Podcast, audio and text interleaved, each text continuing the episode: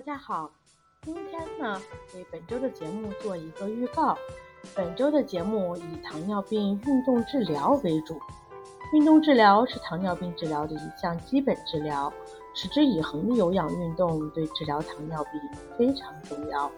适当运动可以维持身体健康，还可以降低血糖，减轻胰岛素的抵抗。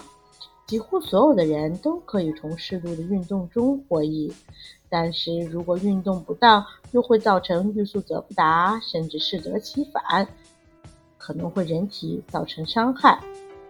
接下来的节目，我们以康复运动为主。节目中见，拜拜。